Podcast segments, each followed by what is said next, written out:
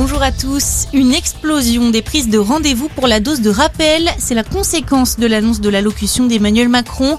60 000 demandes ont été enregistrées par Doctolib.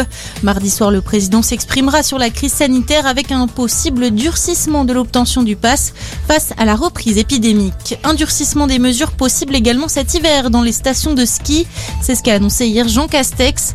Le port du masque sera déjà obligatoire pour les files d'attente des remontées mécaniques. Le pass sanitaire pourrait également être exigé si le taux d'incidence nationale dépasse 200 cas pour 100 000 habitants. 6%, c'est le nombre de lits fermés dans les hôpitaux français selon une étude de la Fédération hospitalière de France publiée aujourd'hui dans le journal du dimanche. Un chiffre inquiétant mais bien inférieur à celui de 20% avancé par le Conseil scientifique début octobre. Un résultat qui révèle une pénurie d'infirmières et de médecins. Des milliers de personnes mobilisées pour défendre le climat hier, partout dans le monde, de Sydney à Mexico en passant par Paris. Des manifestations ont eu lieu pour interpeller les dirigeants et les sommets de prendre enfin des décisions pour limiter le réchauffement climatique alors que se tient en ce moment la COP26 à Glasgow.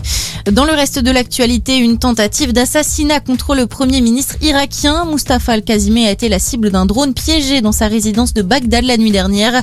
Une attaque dont il est sorti indemne qui survient en pleine période de tension politique en Irak, en lien avec les élections législatives anticipées du 10 octobre dernier.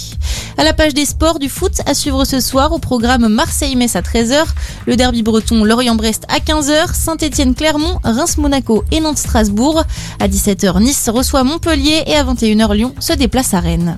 On joue aussi en top 14, dixième journée ce week-end. À suivre aujourd'hui, Clermont face à Toulon à partir de 21h05. Et puis, top départ aujourd'hui de la Transat Jacques Vabre. Départ du Havre à 13h27 pour 79 bateaux. Direction la Martinique. C'est la fin de cette édition. On reste ensemble pour un prochain point d'information.